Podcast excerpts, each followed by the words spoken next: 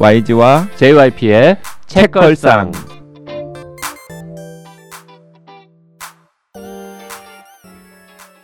책에 관한 걸쭉하고 상큼한 이야기. YG와 JYP의 책걸상이 찾아왔습니다. YG 강량구입니다. JYP 박재영입니다. HB 김원비입니다.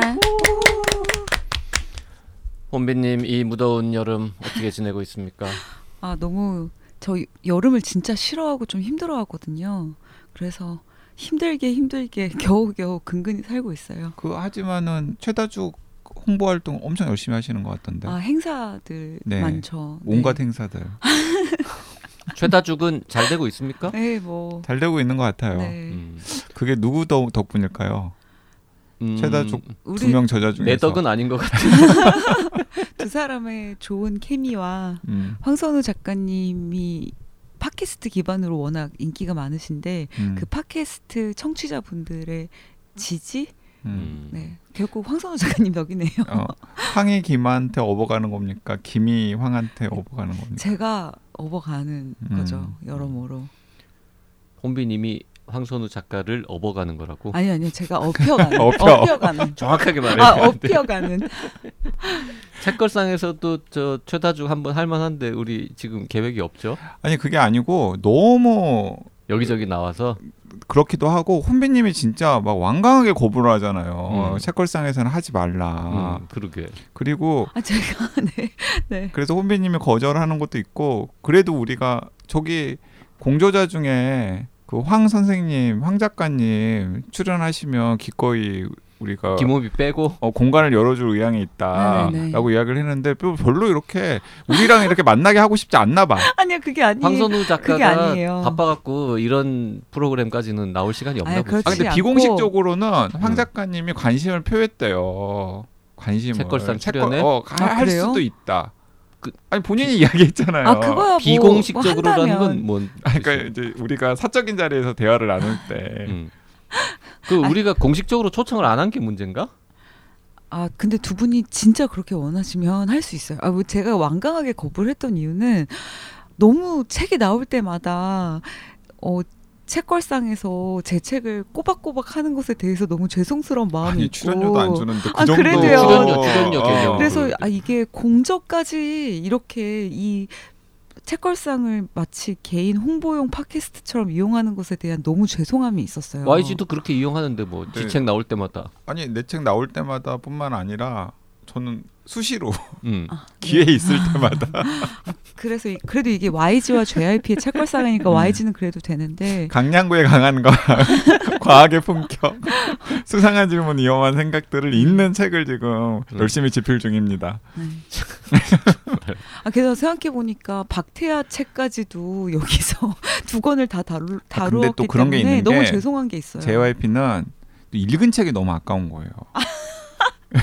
다른 걸다 아, 떠나서 최다중에 좋고 이걸 떠나서 아 좋고 나쁜 걸 읽었으니까. 떠나서 읽었으니까. 읽었, 읽었으니까 읽은 책이 너무 아까운 거야. 아니 나 읽었는데 이걸로 왜 안 하냐. 그걸로 방송 한 주 하고 싶은 거지. 음. 네. 음. 알겠습니다. 두 분이 진짜 그렇게 강하게 원하시면 아니 그래서 제가 이제 청취자님께 이건 정말 제 뜻이 아니었다는 이야기를 그 어, 미리 죄송하다는 말씀. 뭐 영향력 있고 그다음에 세일즈의 효과 있는데 다 도신 다음에 좀 기력이 이제 좀 떨어졌다 싶을 때 네. 뭐 책걸상에 잠깐 들러주시면 어, 책걸상에서 네. 충분히 방송할 의향이 있다. 네. 아니 왜냐하면은 또 그 청취자들 중에는 왜 차별하냐 자기들 책은 맨날 이야기하면서 음. 김원비 최다죽은 왜 방송을 안 해주냐 그런 분이 있었어? 결별설 뭐 이런 거라든가 자 결별설은 일단 불식됐어요. 오늘 또 나온 걸 보면 네. 예, 아직 헤어지진 않았습니다. 그나저나 저 콘서트에서 할 퍼포먼스 준비는 잘 하고 계시죠? 우리 둘이 같이 하는 거 네. 아니 근데 그 연습이 좀 필요하지 않아요? 연습 좀 둘 다 각자 열심히 하고 그 있습니다. 즉흥적으로 하기엔 좀 어려운 퍼포먼스인데. 아니 즉흥적으로 하는 거 아니에요. 우리 다 연습을 하고 자 있다니까. 보니까 베니도쿠님, 김원비 작가님은 목탁 연주, JYP님은 단소 연주. 아 진짜 맞추고 싶은데 그 단소가 왜 나옵니까? 단소랑 일도 관계가 없는 JYP가. 자 단소 아, 이런 거 할 줄 모릅니다. 네 유본만두님은 JYP는 다룰 줄 아는 악기가 없습니다. 리코더도 못 불어요. 못합니다. 어렸을 때 했을 것 아니에요. 뭐 초등학교 때 이렇게 음악 시간에 불어본 거 말고는 도레미파 솔라시도는 지금도 수- 그 손은 할 수 있죠. 못 하죠, 그것도.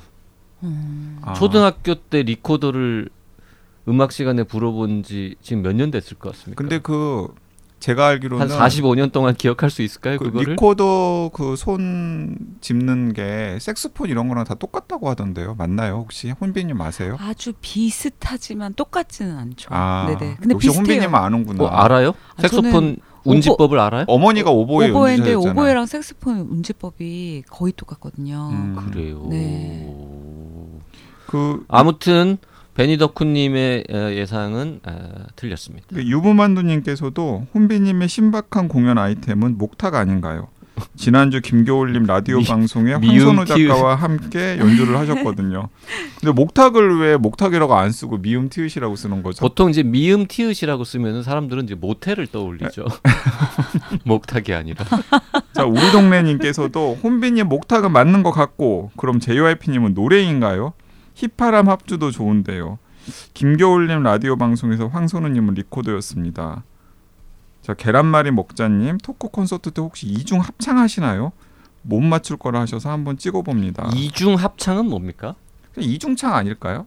아 이중창. 참, 네. 아, 그리고 자몽님께서는 토크 콘서트에서 혼비님 혹시 목탁 연주하실까요? JYP님은 들고 다니기 간편하고 어린이 시절 한 번쯤 연주해 보았을 멜로디언 아니면 리코더 찍어봅니다.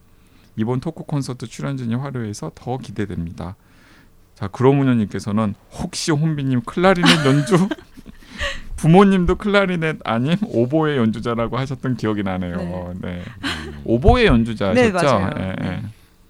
두분 중에 누가 연주자? 어머니. 어머니 아버지 다요. 어, 다, 아 어머니 아버지 다요? 네. 두분다 아. 뮤지션이에요? 네네네. 두 분 다 오보의 연주자셨어요? 네네. 대한민국의 오보의 연주자가 몇 명 안 될 텐데. 그쵸. 그리고 그쵸. 저희 아버님 아버지 같은 경우는 시향 출신이세요. 그 음. 엄, 어머니 아버지가 다 음악 하시는 분인데 딸은 어쩌다가 작가가 됐습니까? 그렇게요. 아니요 아티스트인 건 똑같잖아요. 연주도 할 줄 아는 악기가 있어요? 그러면? 오보에를 했었는데 오보에 같은 경우는 이제 호흡법이랑 리드를 무는 방법이 그게 계속 까다로워서 이렇게 오래 쉬고 나서 다시 불기에는 그 리드 입술부터 풀려서 안 돼요. 그래서 지금 결국 없어요. 할 수 있는 게. 음, 그래서 목탁 때리시는군요. 그 옛날에는 좀 할 줄 알았다. 아, 근데 조금은 할 저는 줄 오보에 알았다. 예고 가려고 했었어요. 음, 아 그래요? 네. 아, 그러면 꽤 했네. 네. 음, 그러면은 조금만 연습하면 할 수 있겠네요. 근데 그게 오보에 좀 아시는 분들은 아실 텐데 그 진짜 그 리드 문, 물고 그 호흡법이 진짜 쉽게 돌아오지 않아서 집에 오보에 있죠. 그쵸 아 그러면 리드는 사드릴 수 있어. 아 리드는 저희 아빠도 깎으셔, 깎으세요 직접 그러면 지금 지금부터 연습해가지고 9월 9일에 오보에도 한번 합시다. 안 됩니다 아니 이렇게 다들 원하시는데 아니, 한 분은 아, 이거 원하는 것도 아니고 그냥 여쭤보신 거고 네 제가 목탁을 열심히 치겠습니다 음. 목탁 목탁 치는 거는 결정 난 거예요? 아 토크 콘서트 말고 아딴 행사에서, 데서 네. 다른 아, 행사에서 제가 라, 여기 김겨울 작가님 라디오 방송 이야기들 많이 하시는데 그때 그 실력이 아닙니다. 제가 지금 되게 잘 쳐요. 네. 목탁을. 음.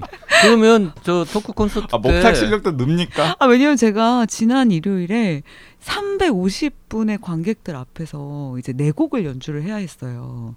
그 황선우 작가님이랑 김하나 작가님이랑 그러니까 좀 제대로 연주를 해야 되겠더라고요. 혹시 스님한테 사사 받았습니까? 아니 그거 저도 이제 네 곡을 연주를 해야 되니까 그 뭔가 reference가 될 만한 걸 유튜브로 온갖 언어들로 찾았는데 목탁을 그렇게 연주한 사람은 아직 없더라고요 유튜브에도. 그래서 저희 네 셋이서 이제 모여가지고 이제 비트도 따고 막 해서 이제 했죠. 그 어, 그러면 처음에 목탁 연주한 그 영상 봤을 때는 네. 솔직히 네. 아무렇게나 때리는 것 같았거든요. 그때 아무렇게나 때리는 게 맞아요, 진짜. 그죠? 네. 근데 지금은 네 곡이 있으면 그걸 목탁 박자가 다 달라진다는 그쵸, 다 뜻이에요? 다르죠. 음. 네. 리듬도 많이 진짜. 연구했어요. 아, 그러면 9월 9일 날 우리가 준비한 그 특별 퍼포먼스 말고 네. 목탁 독주도 따로 한번 더 근데 할까? 그게 선율이 있는 악기랑 같이 해야지 목탁만 치면 정말 너무 이상해요. 아니 그 손율이 있는 악기는 그런 거 하면 되잖아요. YG가 여- 뭐 하나 옆에서 해봐. 틀어주고 근데 제가 하나 틀어줄게요. 뭐 하나 아니 틀지 말고 뭐 연주할 수 있는 거 없습니까? 없어요. 저 저 똑같아요. JYP랑 아무튼 박평도 뭐 없겠지? 박프로도 없을? 것 같아요. 음. 아무튼 네. 9월 9일 토크 콘서트 지금 텀블벅에서 어, 티켓 판매 중이고요. 어, 8월 18일까지 네. 마감입니다. 어, 이 방송이 7월 31일 날 나가는 방송이니까 한 18일 남았네요. 네, 큰 걱정입니다. 제가 지금 200석 넘는 음. 에, 멀쩡한 극장을 빌려놨는데 반도 안 채워지지 않을까. 그리고 우리가 그 너무나 긴장감 없이 그냥 토크 콘서트 하, 한다 뭐 이렇게 이야기를 하니까 다들 그냥 또 긴장감 없이 받아들이시는 것 같은데 진짜 마지막에 될 수도 있는 토크 콘서트입니다. 그럼요. 고별 콘서트라고 지금 쓸까 말까 망설였다니까. 네. 다시 한다는 보장이 없어요. 그죠? 그렇죠. 콘서트는 음. 그렇죠. 네. 책걸상도 다시 한다는 보장이 지금 없는데. 네. 음. 지금 그 YG랑 JYP가 막 여러 가지 지금 심사숙고에 들어간 상황이거든요. 음. 네. 아무튼 베니도쿠님, 유부만두님, 우리 동네님, 계란말이 목사님, 자몽님, 그러문요님 다 틀렸습니다. 음. 야, 저는 돈이 굳었습니다. 이게 제가 건 아, 상품이잖아요. 앞으로 또 맞추는 분이 나타나도 안 되는 거예요? 아니요. 끝이야 이제? 아니 끝도 아니죠. 이제 계속 지금 제가 아, 소개를 네. 해, 해주는데 땡이라고 지금 계속 말씀을 음, 드리고 있는 거예요. 네네네. 근데 진짜 놀랍게도 살짝 비슷한 답이 있긴 있었다. 아, 진짜? 네, 오. 살짝 비슷한 답이 있긴 어디에? 있었어요. 여기는 아니고 아, 딴 데에. 다른 곳에. 음. 음. 저 깜짝 알겠습니다. 놀랐어요. 음, 네네. 음, 하랑 아랑님 댓글도 소개하겠습니다. 올해 2월부터 우연히 듣기 시작한 책걸상이 너무 재미있어서 출퇴근길에 그 외에도 틈틈이 듣기 시작했고 이제 지난 방송을 거의 다 들었습니다. 우와. 몇몇 에피소드는 건너뛰긴 했는데 그래도 90%는 들은 것 같습니다. 5년 전 방송이나 최근 방송이나 분위기가 크게 다르지 않을 정도로 출연자들 케미가 너무 좋네요. 이게 발전이 없다는 뜻이지. 발전이 없다는 진짜. 음, 최근 책걸상에서 추천받은 책들이 장바구니에 쌓이고 있어서 즐거우면서도 괴롭네요. 읽을 것들은 이토록 쌓여가고 최근 2023 여름휴가 특집 방송 듣고는 15년 전에 읽고 처분했었던 모방범 다시 읽고 싶어서 전자책으로 질렀네요. 흐흐. 앞으로는 진도에 맞춰서 방송 잘 듣겠습니다. 모두들 건강하게 오래오래 방송 부탁드려요. 네, 감사합니다. 네. 올해 2월부터 듣기 시작했는데 지금 어, 6년 넘은 방송을 다 들으셨다고. 그러니까 음. 전 오. 너무 반성이 되는 게 네. 저는 잘 안 들어서 30일의 밤 같은. 네. 대형 사건도 일으키고 아마 있는데 하랑 아랑님께서 들은 책걸상 에피소드의 숫자가 우리랑 지금 5년 이상 같이 한 혼비님이 들은 책걸상 에피소드 숫자보다 더 많지 않을까. 훨씬 많을 것. 같아요. 네. 뽕비님 우리 방송 안 들어 전혀 안 들어.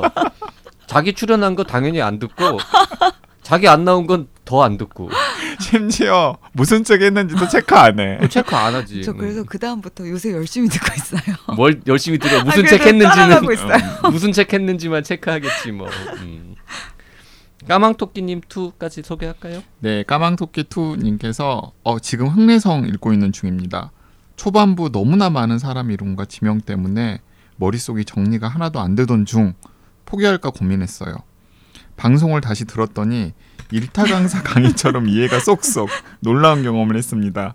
도석의 일타 강사 YG님 덕분에 흥내성 재미있게 읽고 있는 중입니다. 음. 네, YG가 정말 이 일타 강사 같죠. 네, 네. 진짜. YG가 사실 그렇게 좀 어, 자기 하고 싶은 얘기 다 하고 다니고 이러지 않고 조금 타협적인 인생관을 가지고 살았으면 어디 저 멀쩡한 지상파 프로그램 같은 거, 책 속의 프로그램 이런 거 하나 네네. 맡아서 할, 할. 수도 있었을 텐데. 네. 근데 지금 갑자기 생각났는데 그 혼배님 최다중 나온 다음에 어쭙잖게 제가 혼배님한테 뭘 또 그걸 그렇게 썼냐라고 훈계를 했다니까요. 어느 부분에 대해서? 아니 어떤 부분에 대해서 아 네. 네 그래가지고 제가 아 어줍지 않지 예, 않았습니다. 해놓고 네. 나서 아니 내가 그런 훈계를 할 자격이 있는 사람인가 지금 조기 축구하는 사람이 이강인한테 지금 뭘 그렇게 차면 안 된다고 그런 거야? 아니에요. 네. 뭐 어느 아, 부분에 대한 훈계를 했는지 궁금하네요. 반성했습니다. 네. 아 아니에요. 네. 아무튼 네. 까망토끼투님 아, 오랜만에 칭찬 들으니까 제가 너무 기분이 좋네요. 자 오늘도 아마 YG가 일타 강사의 면모를 보여줄 것 같은데요. 에, 오늘 이제 어, YG도 그렇고 혼비 님이나 저나 다 굉장히 오래전에 읽은 네. 책인데 방송을 좀 뒤늦게 합니다. 그래서 아, 내용이 잘 기억이 잘 안 나거든요. 혼비님 뭐 JYP는 원래 뭐 지난주에 읽은 책도 기억을 잘 못하는데 혼비님도 오래돼서 지금 가물가물하다 음. 그랬는데 YG님이 에, 걱정 마라. 아, 내가 다 기억한다. 니들은 날 믿고 그냥 받쳐주기만 하면 된다. 뭐 이런 태도를 보이더라고요. 네, 사실 그렇죠. 뭐. 음. 아, 저는 다 기억나더라고요. 저도 음. 꽤 읽은 지 오래된 책인데. 니- 아, 저도 니- 한번 니- 다시 보고 왔어요. 아 그래요? 네. 아, 나만 지금 아무 생각이 없죠. 네, 네. 아 심지어 나 댓글 중에 이런 거 있었어. 뭐? 와 JYP 책 좀 읽고 방송해라. 아 네. 아 진짜요? 억울. 어. 다 아니, 제- 읽었어. 기억을 못할 뿐이지. JYP가 다 읽어요, 진짜. 음. 꾸역꾸역. 다 읽고 방송하는 건데 얼마나 이게 안 읽은 것처럼 느껴졌으면 네. 책좀 읽고 방송해라 이런 댓글이 있더라고. 다음엔 댓글이 바뀔 거예요. 그래도 방송 전에 한 번은 보고 와라. 다시 보고 와라. 다시 보고 알아. 아, 다시 그럼, 보고 와라. 그거 안 해. 그러면 너무 힘들어 지금. 음. 자, 자, 오늘 우리가 방송할 책은 인류학자 우춘희 선생님의 깻잎 투쟁기라는 음. 책입니다. 이게 2022년 5월에 나온 책이니까 어 1년 네. 넘었군요. 예, 나온 지 네. 1년 넘었고 나오고 나서부터 계속 이야기는 했었어요. 네. 이거 재밌을 것 같은데 읽어보고 하자라는 네. 이야기부터 제가 먼저 그랬어요. 네, 하자고. 맞아요. 그리고 저도 읽었고 그다음에 JYP도 읽어서 그냥 하면 됐는데 이상하게 계속 밀렸던 것 같아요. 음. 그럼 뭐 딴책 하느라고. 네, 네. 그래서 이 책 다 우리 지금 작년에 사서 본 거죠? 네, 그렇죠. 네, 네. 전 사실 사긴 작년에 샀는데 네. 읽은 거는 올해 봄에 읽었던 네, 네. 것 같아요. 가장 최근에 읽으셨네요. 그쵸. 음. 근데 왜 기억을 못 하세요? 늙어봐. 근데 이게 저 뒤에 가서 이야기할 테지만 요번 이 시기에 방송하기 너무 잘하는 게 있어요. 음, 그래요? 네네네. 그리고 너무 저는 좋은 시점에. 이게 그리고 음. 꼭 준비한 음. 어, 우리가 마치 다 이렇게 계획이 있어가지고 준비를 한 것 같은 느낌도 들더라고요. 왜 왜 왜? 어, 요새 왜냐하면 뭐 관련 이슈가 있나요? 네 네 있어요. 아니 관련 이슈도 있을 뿐만 아니라 지난번에 우리 눈부신 안부 음, 음, 음, 음. 했잖아요. 아. 그 눈부신 안부의 소재가 음. 1970년대에 독일로 간 그렇네. 간호사나 간호조무사로 간 분들의 이야기가 중요한 소재잖아요. 음. 자 그런데 어 그분들이 70, 1960년대 70년대 독일로 가서 이주 노동자로 어, 살면서 겪었던 여러 가지 애환들을 다룬 소설을 우리가 지난주에 소개를 했었고 바로 이어서 이번 주에는 지금 우리 옆에 와 있는 이주 노동자들의 이야기를 다룬 책을 소개하는 거니까 아 그냥 그 다 계획이 있었다고 하지 그랬어. 그럴 어, 듯한데. 아니 그럴 듯하죠. 음, 네. 다시 녹음할까? 우리 사실은 요 타이밍을 기다리고 있었다고. 네. 음. 다 이게 그냥 대충 하는 것 같아도 계획을 세워서 하는 것 같다. 깻잎 투쟁기라는 제목만 들으면 이게 무슨 내용인지 전혀 음. 짐작을 못 하실 텐데요. 부제는 캄보디아 이주 노동자들과 함께한 1500일이라는 음. 부제가 붙어 있습니다. 그리고 인류학자가 쓴 책이라고 하면은 약간 재미가 없지 않을까. 음. 이런 느낌을 또 받으시는 분도 계실 텐데. 근데 이제 정확하게 말씀을 드리면 이제 우춘희 선생님은 그 한국에서는 여성학 석사학위를 받았고요. 그리고 어, 미국의 매사추세츠 대학에서는 사회학 박사 과정을 하고 있는데 음흠. 요즘에 사회학에서 어, 학위 논문을 쓰기 위해서 어, 중요하게 도입하는 방식이 인류학적 인 연구 방법론을 많이 도입을 해서 논문 준비를 하시고 이제 그 과정에서 우춘희 선생님 같은 경우는 어 인류학의 참여 관찰을 통해서 그러니까 직접 옆에서 인터뷰하고 뭐 본인이 직접 같이 일도 하고 하면서 한국의 농업에 종사하는 이주 노동자들이 어 어떻게 한국에 와서 또 어떤 어떤 일을 하면서 살아가고 어떤 고민들이 있고 또 어떤 문제점에 부닥치고 어떤 희망을 가지고 있는지 같은 것들을 계속해서 들여다보신 것 같아요.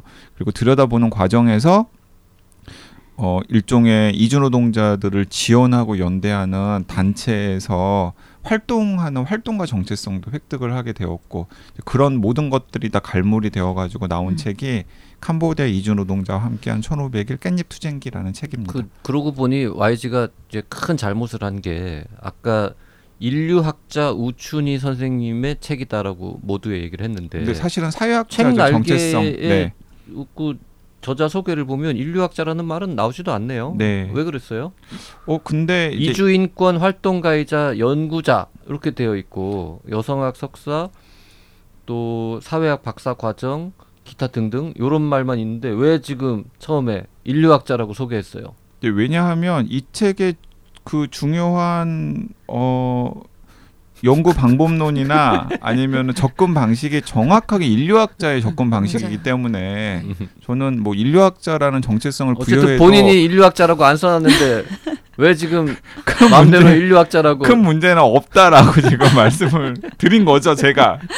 아, 제가 아까 하려던 얘기는 네. 어쨌든 인류학자가 쓴 책인데 상당히 재밌다. 네. 네. 네. 물론 이제 막 읽다 보면 막 즐겁고 기쁘고 막 어? 평화롭고 이런 책은 아니지만 네. 읽는 오히려- 재미가 쏠쏠하다. 오히려 화가 나죠. 어, 화가 나고 좀 네. 그런데 어, 꽤 페이지도 잘 넘어가고 음. 스토리도 많고 네. 음, 잘 읽히는 책이다. 음. 그리고 무엇보다도 어, 두껍지도 않다.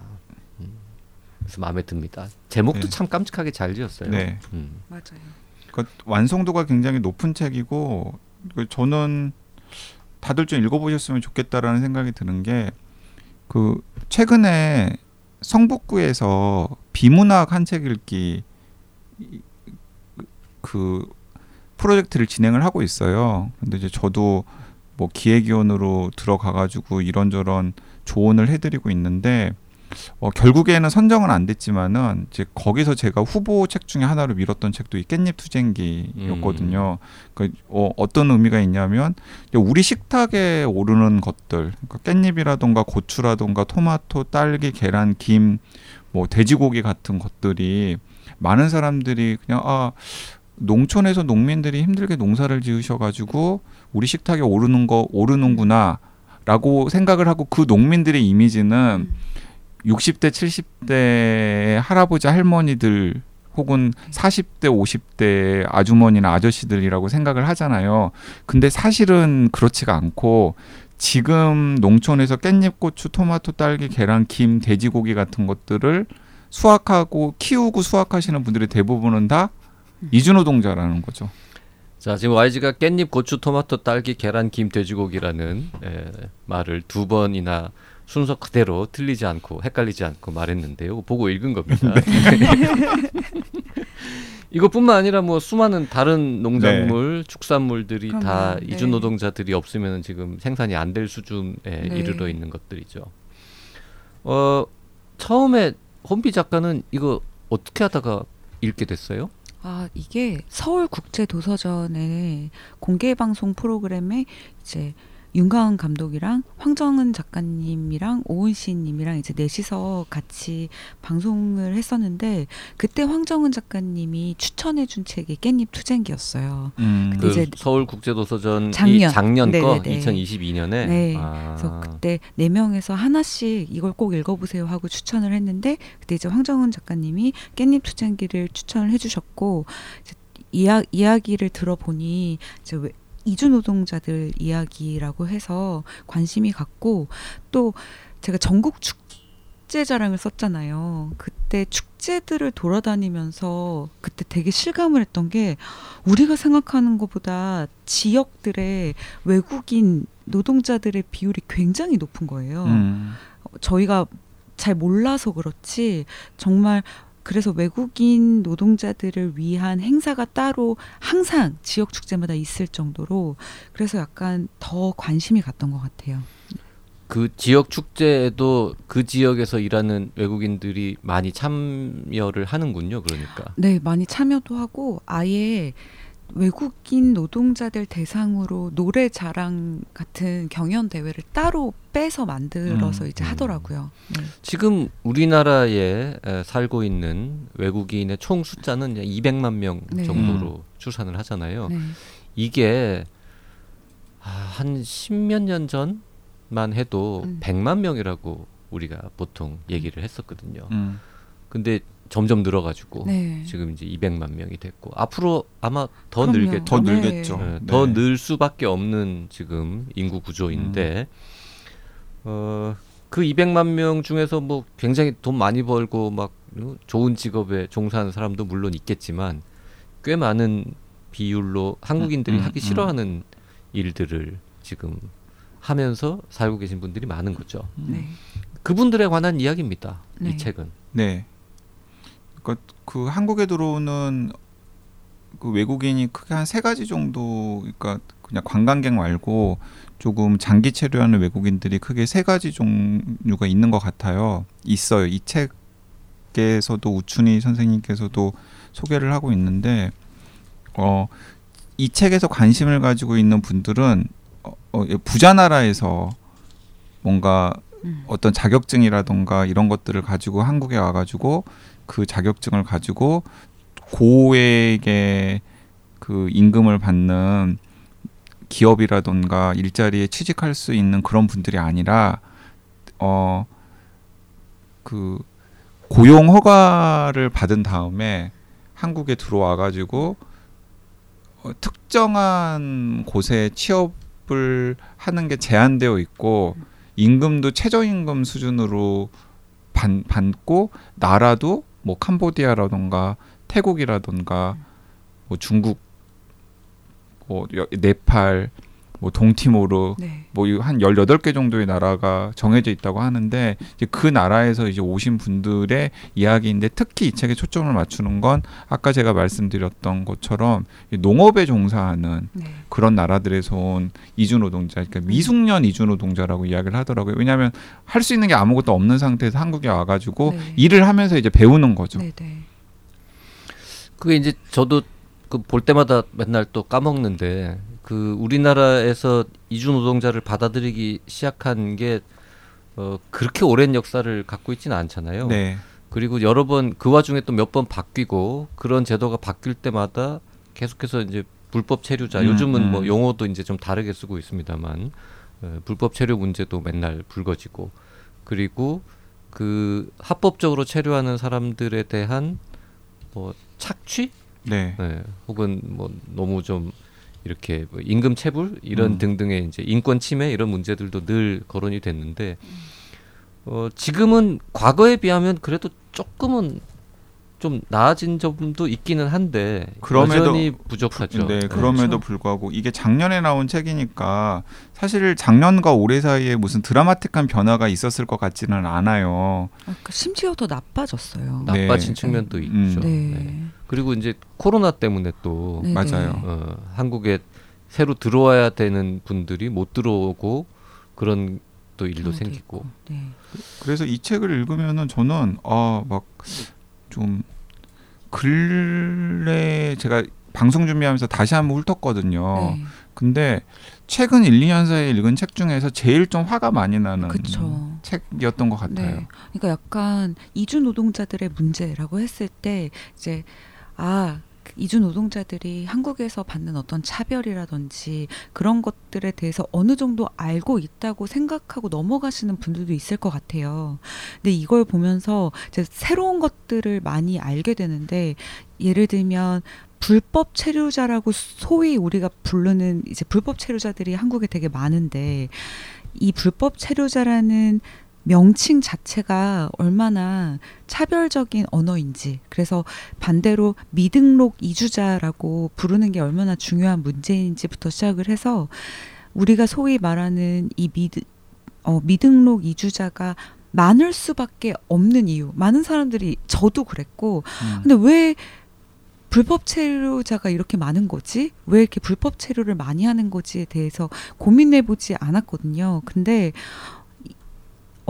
어떤 한국에서 만들어낸 이 불법 체류의 어떤 기준이라든지 노동자들에 대한 어떤 악법들이 만들어내서 이렇게 미등록 이주자가 많을 수밖에 없는 이 돌아가는 시스템을 이 책을 보면은 다 이해를 하실 수 있을 것 같아요. 일단은 음. 그래서 그것만으로도 저한테는 많은 걸 이해하게 하는 책이었어요. 음. 음. 어, 이주 노동자들 을 도와주는 이제 NGO 같은 것들이 어, 꽤 많이 있었잖아요 예전부터. 이제 그 중에 의료 부분에 어, 도와주는 NGO도 있어서 이제 그분들 때문에 저는 이제 그쪽 분야에 대해서 조금은 예전에 알게 네. 된게 있는데 합법적으로 체류하는 분들은 다 건강보험 혜택을 받잖아요. 음. 근데 이제 이- 요즘 용어로 이제 미등록 외국인, 미동, 미등록 이주민 같은 경우에는 건강보험 혜택이 없으니까 네. 뭐좀 아프거나 다치거나 했을 때 진짜 난감한 거죠. 음. 음. 병원 가면은 건강보험 없으면 진료비가 어마어마하게 나오잖아요. 네. 근데 이제 그런 그 부분은 일부분인데 사실 아픈 거 말고도 음. 주거라든지 뭐 임금 체불 같은 거 당했을 때 대처라든지 뭐 무슨 범죄에 또 당한다든지 뭐 여성 노동자 같은 경우에 뭐 성희롱이나 성폭력을 당한다든지 뭐 그런 하여튼 온갖 종류의 문제가 생겼을 때 어, 미등록 외국인들은 당연히 뭔가 사각지대에 놓여 음. 있고 네. 심지어 합법적으로 체류하는 사람들도 비슷한 문제가 생겼을 때는 진짜 난감하다. 네. 음. 이런 것들을 오래전부터 알긴 했는데 난 사실 아무것도 안 했네 그동안. 음. 그 저도 이 책 읽으면서 좀 부끄러운 부분이 많았는데 그 2004년부터 이제 고용 허가제라는 게 실시가 되어가지고 아까 제가 몇 나라를 열거해 드리긴 했습니다만은 이제 16개 나라에서 1년에 약 5만 5천 명 정도의 20대 30대들이 어 또 그들은 또 한국에 대해서 이미지가 굉장히 좋은 상태로 네. 왜냐하면 드라마라던가 아니 BTS 네. 뭐 K-팝 이런 것들 때문에 그 외국에서 한국에 대한 이미지가 굉장히 좋아졌잖아요. 음.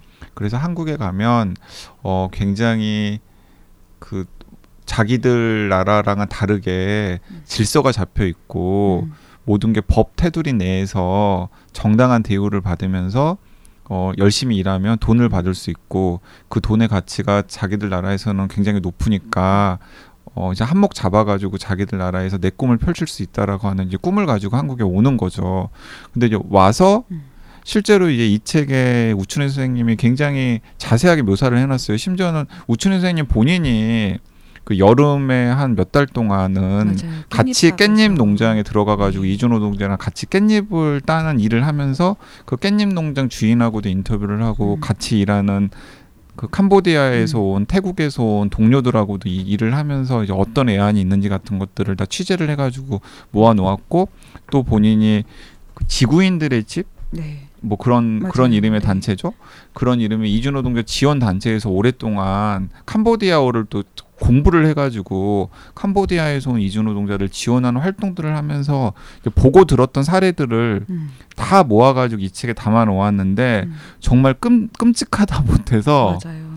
진짜 부끄러울 지경이에요. 음. 뭐 진짜 온- 여러 가지가 있는데 어 일단은 어 이주 노동자들은 대개는 주거 공간이 마땅치가 않잖아요. 그래서 보통 농장주들이 그 주거 문제를 해결을 해주는데 대체로 농장주들이 해주는 그 주거라는 게 어떤 식이냐면은 비닐하우스 안에다가 가건모를 굉장히 조악하게 설치를 해놓고서 거기서 자라고 한다든지.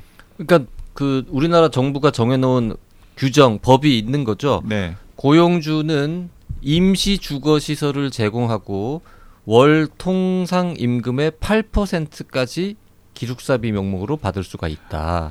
상시 주거 시설의 경우에는 월 통상 임금의 15%까지 네. 받을 수가 있다. 이렇게 되어 있는데 그러면 15%까지 받을 수 있으니까 예를 들어서 뭐 200만 원이다 그러면 15%면 30만 원이잖아요. 네. 그럼 30만 원을 공제하는 대신에 그냥 거지 같은 집에 뭐 속된 말로 하면은 살게 해놓고 30만 원씩 받아간다. 그러니까 여기, 거죠. 여기서 이제 이주 노동자들 스스로도 한국어를 좀 할 줄 아니까 돼지우리라는 표현을 음. 본인들 스스로 쓰는데 그러니까 본인들 자는 집이 돼지우리랑 비슷하다라는 걸 본인들도 자각을 하는 거죠.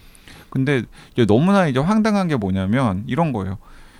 비닐하우스 안에다가 난방도 안 되고 냉방도 안 되고 화장실도 없고 씻을 곳도 없어서 뭐 남성이나 여성들이 비닐하우스 옆에서 그 간이 화장실이나 야외에서 소변이나 대변을 해결해야 되는 그런 집을 제공을 한 다음에 그런 집에서 제공 그, 그런 집이라도 우리가 줬으니까 거기에 또 방세를 받는 거죠.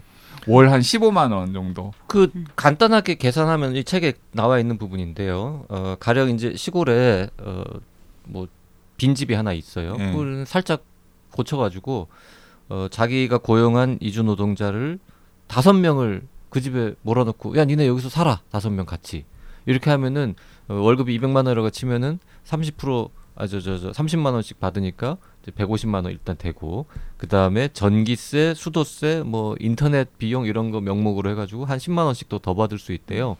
그러면 40만 원이잖아요. 40만 원 곱하기 5 하니까 200만 원인 거죠. 예.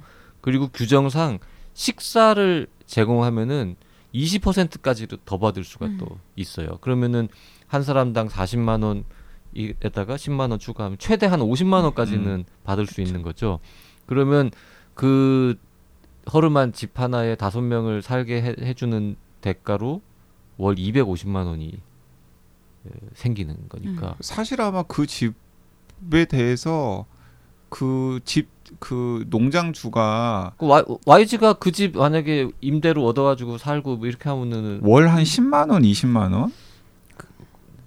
그, 그 정도일 거예요. 진짜 시골에 어, 밥 같은 거 빼면 어. 하여튼 2, 30만 원이면 네, 2, 충분할 30것 같은데 그거를 어, 2, 300만 원을 오히려 벌 수 있는 구조가 되어 있고 더 놀라운 거는 임금이 올라가면 퍼센트로 하니까 같이 월세도 올라가 올라가는 거죠. 음. 이런 구조라는 거죠. 사실 저도 이거 처음 알았습니다. 네. 이 주거 문제가 이렇게 흘러가고 있다. 보통 이제 앞부분에 나오는데 그 저는 그 부분을 읽을, 읽으면서 딱 그냥 턱 하고 네. 아 너무 어처구니가 없더라고요. 음. 근데 이제 문제는 호, 그 선의를 가지신 분들 당연히 있는데 음. 예를 들어서 뭐 주거비를 싸게 받는다거나 아니면 차마 민망해가지고 야 어떻게 이런 집에다가 지- 재우고 내가 음. 뭐 수십만 원 때로는 수백만 원의 월세를 받을 수 있겠어라고 생각하고 안 받으려고 하면은 당장 주변에서 음. 왜 물을 흐리냐 음. 이런 이런 식의 이제 음. 압박을 받는 거죠. 그러니까 네가 월세를 싸게 받으면 우리는 뭐가 되냐 그쵸. 음. 이런 또 분위기가 있는 네. 거죠. 근데 그나마 우리가 얘기한 것처럼 어, 시골에 있는 어떤 일반 주택을 개조해가지고 고쳐서 거기에 살게 하는 경우는 그나마 나은 거예요. 그 통계를 보면 농축산업 위주 노동자들이 거주하는 기숙사가 일반 주택이 22%밖에 안 됩니다. 그러니까 대체로는 어 무슨 밭 한밭 귀퉁이에다가 조립식 그 조립식 어, 패널로 패널, 음, 아니면 컨테이너 예, 뭐. 컨테이너 같은 걸 지어놓고 거기서 이제 살게 하고 그건 가건물이기 때문에 1인당 한 15만 원에서 음. 20만 원 정도를 한 3명이면은 그것만 하더라도 한 집주인은 한 뭐 60만 원, 70만 원 정도를 챙겨갈 수 있는 거잖아요. 근데 문제는 그런 컨테이너나 그 조립식 패널 가건물 같은 경우에는 냉난방이 안 되기 때문에 이 책에도 나오지만은 어, 여름에는 일사병으로 죽거나 네. 혹은 겨울에는 얼어 죽는 일들이 생기고 그런 일들이 생겨서 좀 이제 가건물이 아니라 그 마을에 그헌 빈집이라도 좀 대충이라도 대충이라도 해가지고 거기서 재워라 하는 분위기가 이제 만들어졌다라는 이야기도 책에 나오죠. 그쵸. 근데 그- 그 것도 고친 것도 정말 말도 안 되는 시설인데 너무 비싸게 받아서 오히려 노동자들이 그냥 그냥 비닐하우스에서 살겠다. 옛날처럼 이 살게 해주세요.